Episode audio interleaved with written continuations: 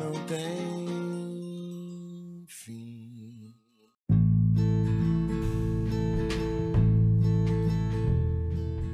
Senhor Jesus, nosso divino amigo, há sempre quem peça pelos perseguidos, mas raros se lembram de auxiliar os perseguidores. Em toda parte, ouvimos rogativas e benefícios dos que obedecem. Entretanto, é difícil surpreendermos uma súplica em favor dos que administram. Há muitos que rogam pelos fracos, para que sejam a tempo socorridos. No entanto, raríssimos corações imploram concurso divino para os fortes, a fim de que sejam bem conduzidos. Senhor, tua justiça não falha. Conheces aquele que fere e aquele que é ferido. Não julgas pelo padrão de nossos desejos caprichosos, porque o teu amor é perfeito e infinito. Nunca te inclinaste tão somente para os cegos, doentes e desalentados da sorte, porque amparas, na hora justa, os que causam a cegueira, a enfermidade e o desânimo. Se salvas em verdade as vítimas do mal, buscas igualmente os pecadores, os infiéis e os injustos. Não menoscabaste a jactância dos doutores e conversaste amorosamente com ele. No templo de Jerusalém, não condenaste os afortunados, e sim abençoaste-lhes as obras úteis. Em casa de Simão, o fariseu orgulhoso, não desprezaste a mulher transviada, ajudaste-a com fraternas mãos. Não desamparaste os malfeitores, aceitaste a companhia de dois ladrões no dia da cruz.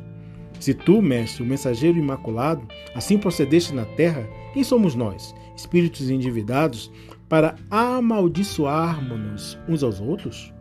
Acende em nós a claridade de um entendimento novo Auxilia-nos a interpretar as dores do próximo por nossas próprias dores. Quando atormentados, faze-nos sentir as dificuldades daqueles que nos atormentam, para que saibamos vencer os obstáculos em teu nome.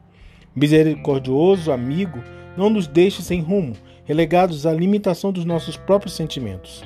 Acrescenta-nos a fé vacilante, descortina-nos as raízes comuns da vida, a fim de compreendermos finalmente que somos irmãos uns dos outros. Ensina-nos que não existe outra lei fora do sacrifício que nos possa facultar o anelado crescimento para os mundos divinos. Impele-nos a compreensão do drama redentor a que nos achamos vinculados. Ajuda-nos a converter o ódio em amor, porque não sabemos em nossa condição de inferioridade se não transformar o amor em ódio, quando os teus desígnios se modificam a nosso respeito. Temos o coração chagado e os pés feridos na longa marcha através das incompreensões que nos são próprias, e nossa mente, por isto, aspira ao clima da verdadeira paz com a mesma aflição, porque o viajou extenuado no deserto anseia por água pura. Senhor, infunde-nos o dom de nos ampararmos mutuamente.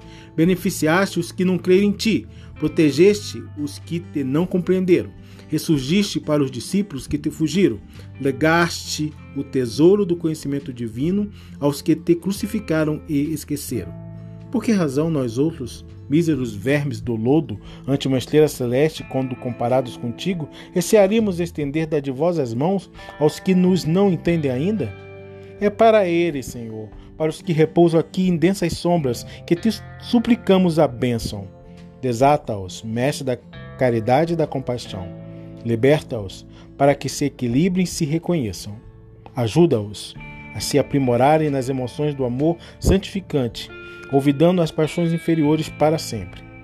Possam eles sentir-te o desvelado carinho, porque também te amam e te buscam inconscientemente, embora permaneçam supliciados no valo fundo de sentimentos escuros e degradantes.